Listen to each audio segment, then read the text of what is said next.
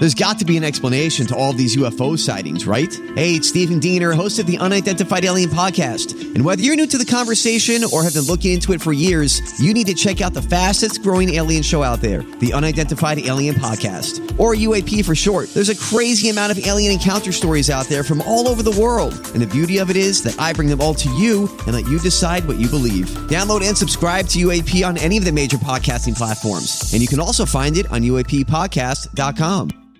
Hi, everybody. This is Adriana Trigiani. I'm the host of You Are What You Read. I have the privilege of interviewing luminaries of our times about the books that shaped them from childhood until now. We get everybody from Sarah Jessica Parker to Kristin Hannah, Mitch Albom, Susie Essman, Craig Ferguson, Rainn Wilson, Amor Towles, you name it, they come, they share. New episodes of You Are What You Read drop every Tuesday on Apple, Spotify, or any major streaming platform wherever you listen to your podcasts.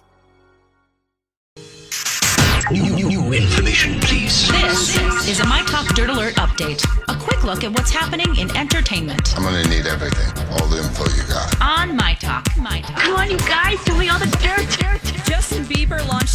cannabis products through a partnership with the weed company Palms. It's a pre rolled joint line called Peaches. The name is a reference to a line in his song, also titled, titled Peaches. A portion of every purchase from the Peaches line will go to Veterans Walk and Talk. They're an advocacy group for veterans for the use of cannabis and psychedelics, and to another project called Last Prisoner Project, a nonprofit dedicated to cannabis criminal justice that helps people and their families impacted by marijuana convictions. Uh, Mark Pilcher, an Emmy winning hair and makeup artist on Bridgerton, has died. Uh, he died from COVID 19.